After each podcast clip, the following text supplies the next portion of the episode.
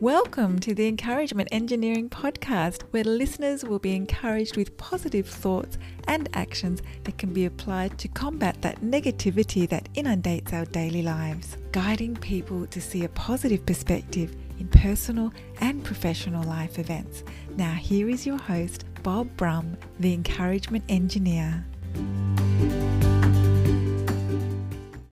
Hello, Bob Brum here, Tampa's Encouragement Engineer, offering you another encouraging quote from Franklin D. Roosevelt. Men are not prisoners of fate, but only prisoners of their own minds. What we put into our mind can limit our behavior. Positive beliefs can help us achieve positive results in life. And of course, negative beliefs lead us to limiting beliefs. This is a battle we all have every day. Our strength, faith, and discipline helps us to continue to overcome this battle.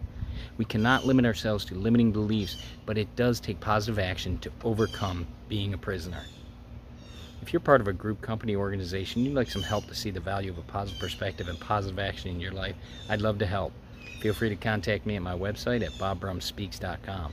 And I also encourage you to subscribe to my podcast, the Encouragement Engineering Podcast, played wherever you listen to podcasts. And I hope you have a great day.